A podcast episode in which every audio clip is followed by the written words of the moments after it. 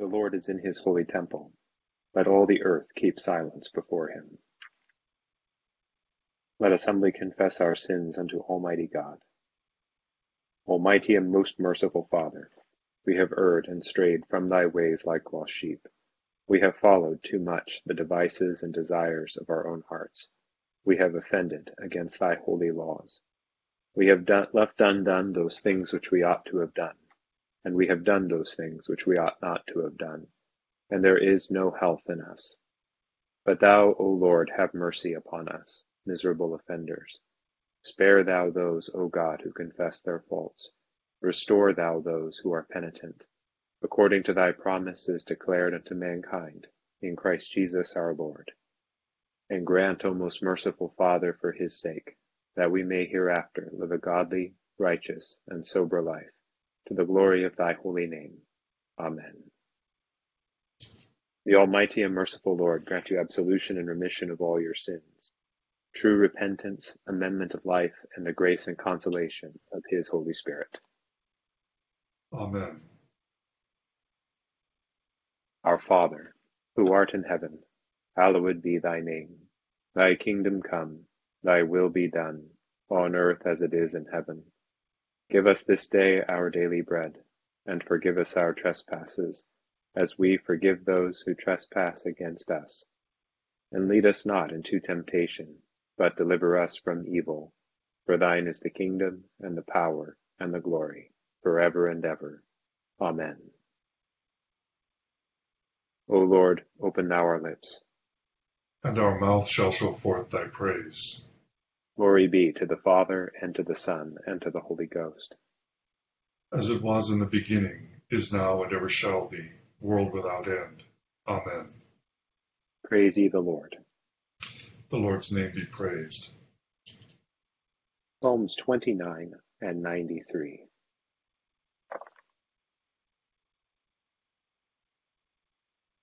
Ascribe unto the Lord, O ye mighty, ascribe unto the Lord worship and strength.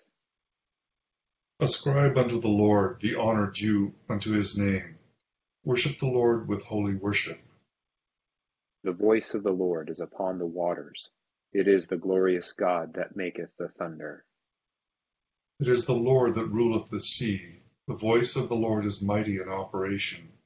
The voice of the Lord is a glorious voice. The voice of the Lord breaketh the cedar trees. Yea, the Lord breaketh the cedars of Lebanon.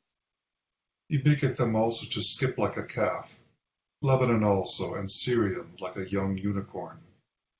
The voice of the Lord divideth the flames of fire. The voice of the Lord shaketh the wilderness. Yea, the Lord shaketh the wilderness of Kadesh. The voice of the Lord maketh the hinds to bring forth young, and strippeth bare the forests. In his temple doth everything speak of his honor. The Lord sitteth above the water flood and the Lord remaineth a king forever. The Lord shall give strength unto his people. The Lord shall give his people the blessing of peace.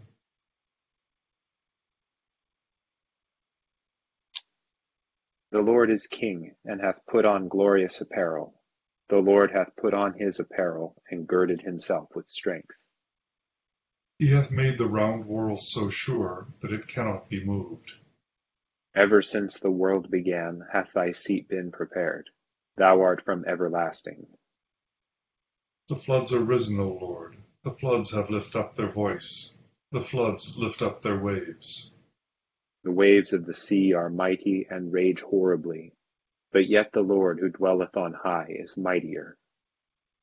Thy testimonies, O Lord, are very sure. Holiness becometh thine house forever. Glory be to the Father, and to the Son, and to the Holy Ghost. As it was in the beginning, is now, and ever shall be, world without end. Amen. Here beginneth the twelfth verse of the twenty-fourth chapter of the book of Exodus. Then the Lord said to Moses, Come up to me on the mountain, and be there, and I will give you tablets of stone, and the law and commandments which I have written, so that you may teach them. So Moses arose with his assistant Joshua, and Moses went up to the mountain of God. And he said to the elders, Wait here for us until we come back to you. Indeed, Aaron and Hur are with you. If any man has a difficulty, let him go to them. Then Moses went up into the mountain, and a cloud covered the mountain. Now the glory of the Lord rested on Mount Sinai, and the cloud covered it six days. And on the seventh day he called to Moses out of the midst of the cloud. The sight of the glory of the Lord was like a consuming fire on the top of the mountain in the eyes of the children of Israel. So Moses went into the midst of the cloud, and went up into the mountain. And Moses was on the mountain forty days and forty nights. Here ended the first lesson.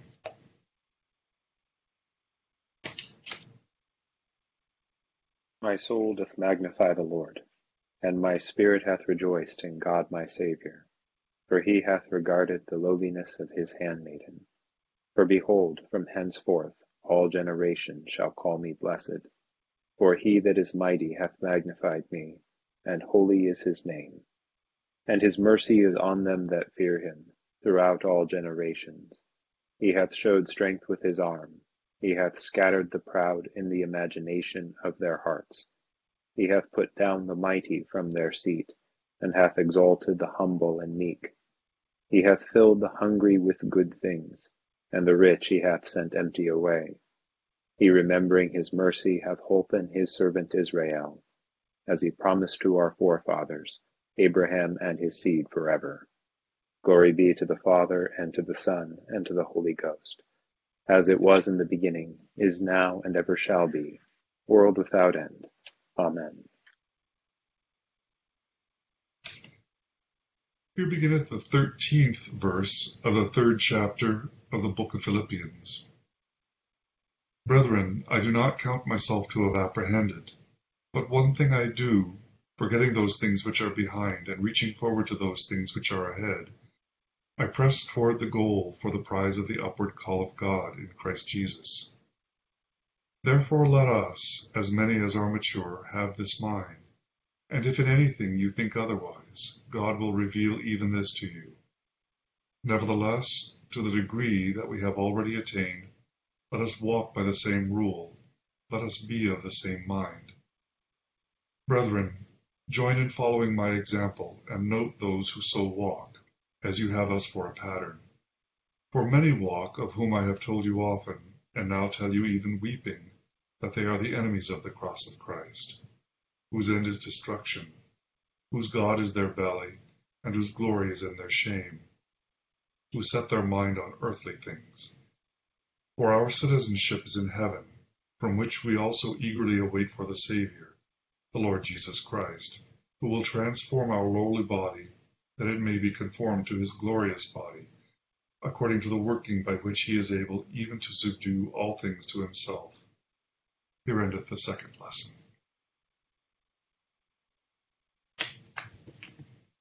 Lord, now lettest thou thy servant depart in peace, according to thy word.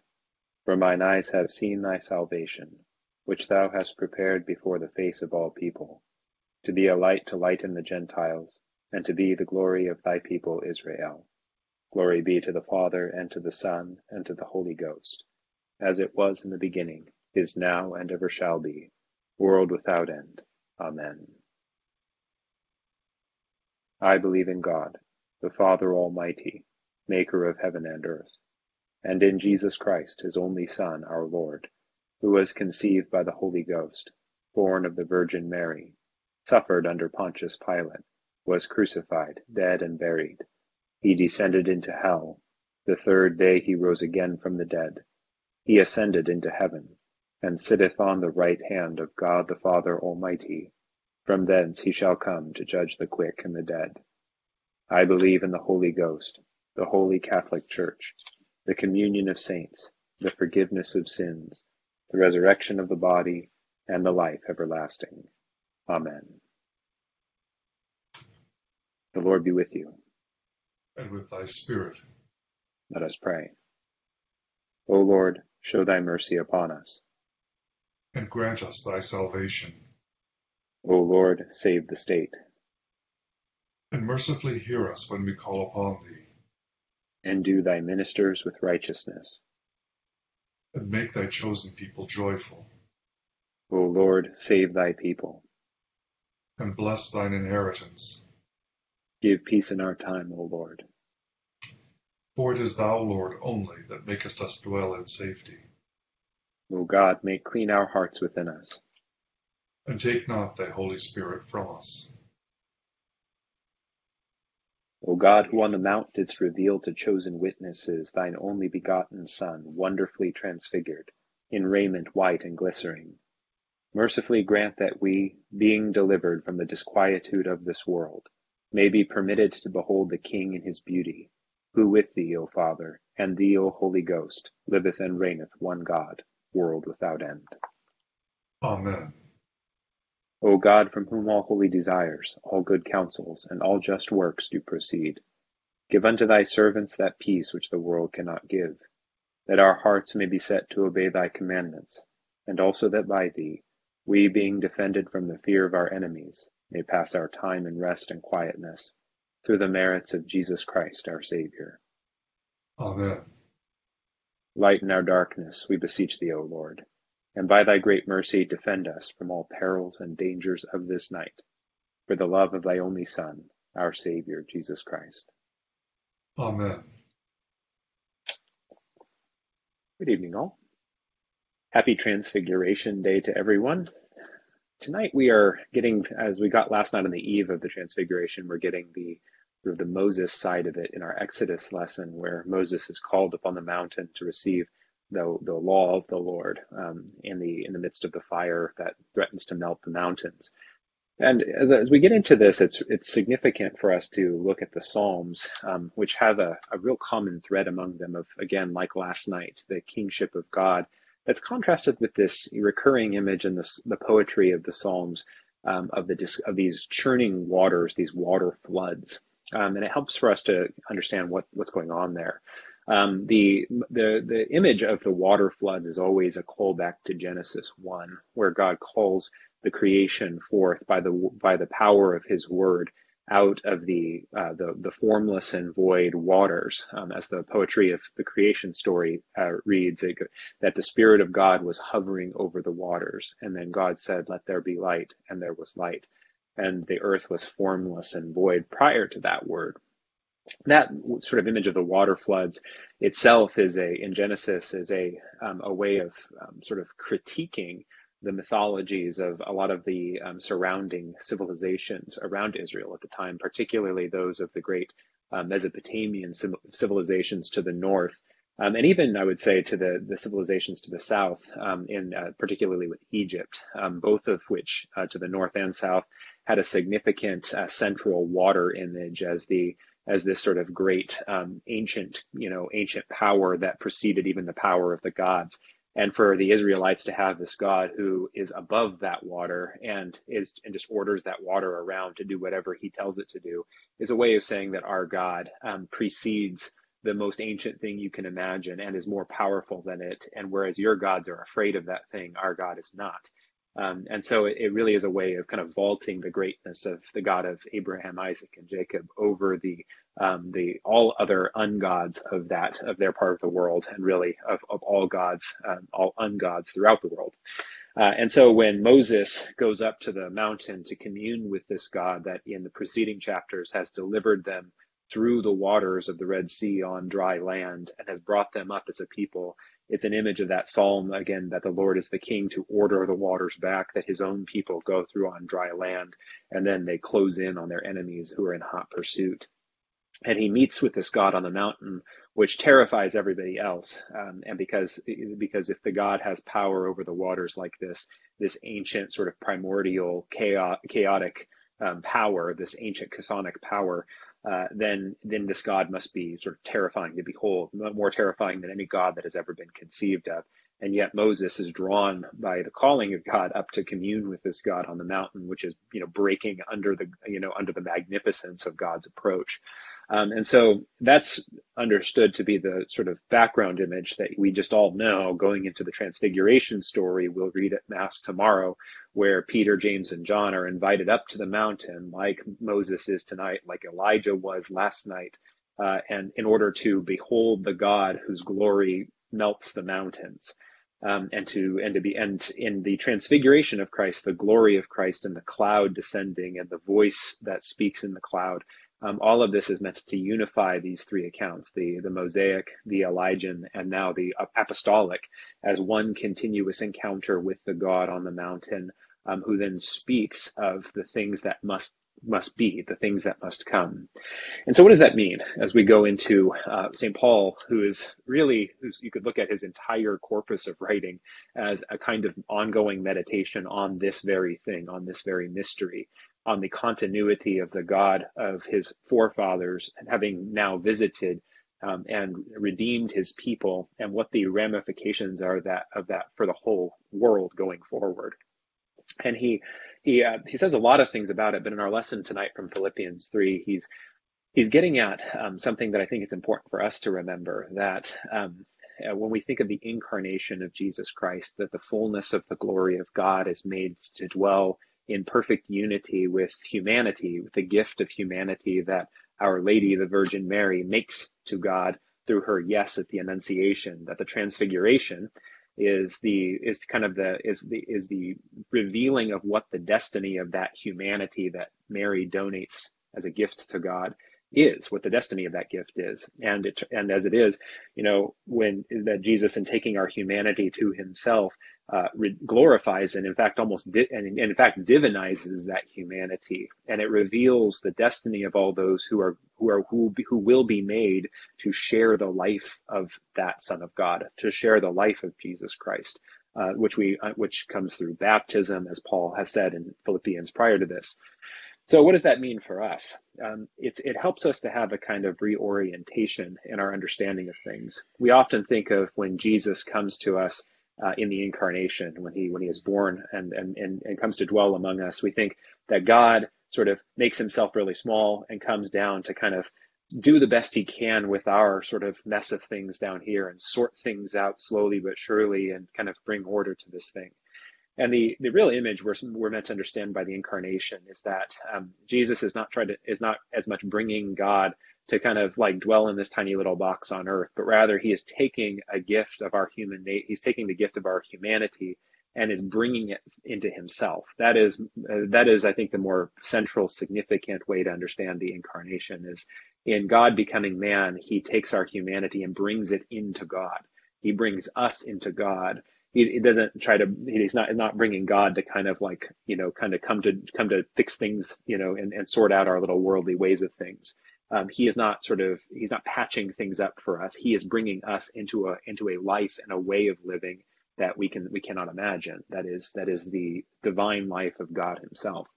And so when Paul says, I press on toward the goal for the prize of the upward call in Christ Jesus, this is the thing he's saying that the trajectory of Christian life, that our destiny as Christians, is to be brought into the life of God. And as we are brought into the life of God, we will become more and more glorious, like Jesus himself is revealed to be glorious on the mountaintop. But Paul, as Paul understands and speaks much in Philippians about, that is not that is inextricable from the the passion of Christ. The as Jesus says on the mountaintop with Moses and Elijah, he spoke of the decease that he must make at Jerusalem. Um, and, as he enters into his glory. And so um, the, the, the way that this ties together is that as we are um, brought into the glory, as we are as our as our life is made more like the glorious life of Christ, um, revealed on the mountaintop. Um, we will be made partakers as well of his cross and passion, um, that we might be made partakers of the glory of his resurrection. And so, what this what this is for us is that we must take the whole of the Christian life. Um, where Paul says, "I press on toward the goal, leaving behind what is you know what is before, and pressing on toward what is ahead." Means to embrace our share of the cross, so that we might embrace our share of the glorification of Jesus, who will, in due time, uh, bestow that glory to us and make us glorious as he is glorious. So um, the destiny of our life is great, but uh, you know in that is also our share of the the hardship and of and our share of the cross as well. And as Christians, uh, the the kind of the neutral posture of the mature Christian is to hold with an even hand both the the cross and the resurrection in either hand, and to walk with them, um, walk with them on the way that our Lord has called us. So, a couple thoughts for tonight.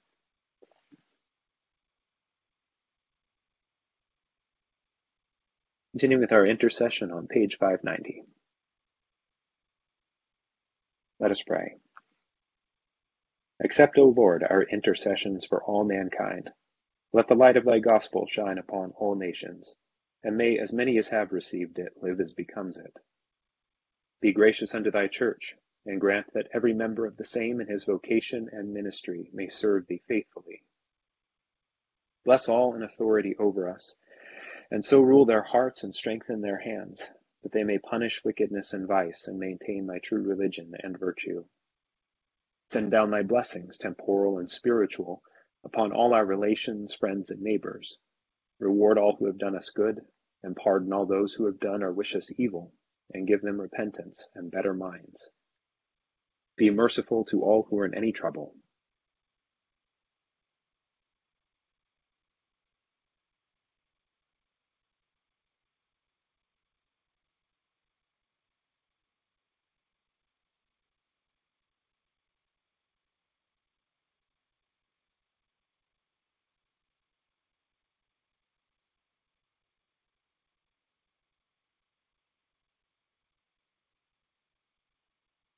And do thou, the God of pity, administer to them according to their several necessities. For his sake who went about doing good, thy Son, our Saviour, Jesus Christ. Amen. O Lord, support us all the day long, until the shadows lengthen and the evening comes, and the busy world is hushed and the fever of life is over, and our work is done. Then in thy mercy grant us a safe lodging, a holy rest, and peace at the last, through Jesus Christ our Lord. Amen. The grace of our Lord Jesus Christ and the love of God and the fellowship of the Holy Ghost be with us all evermore. Amen. Thank you all for being here tonight, and thanks to Robert, my co-leader tonight. Hope you have a wonderful Saturday evening. See you at church tomorrow. Thank you. Thank you. Thank Bye. you, Father Hayden. Thank you all. Have See you good tomorrow. everybody. Yes, thank you. That was so amazing and wonderful. Thank you. Thank you, Father, for your meditation.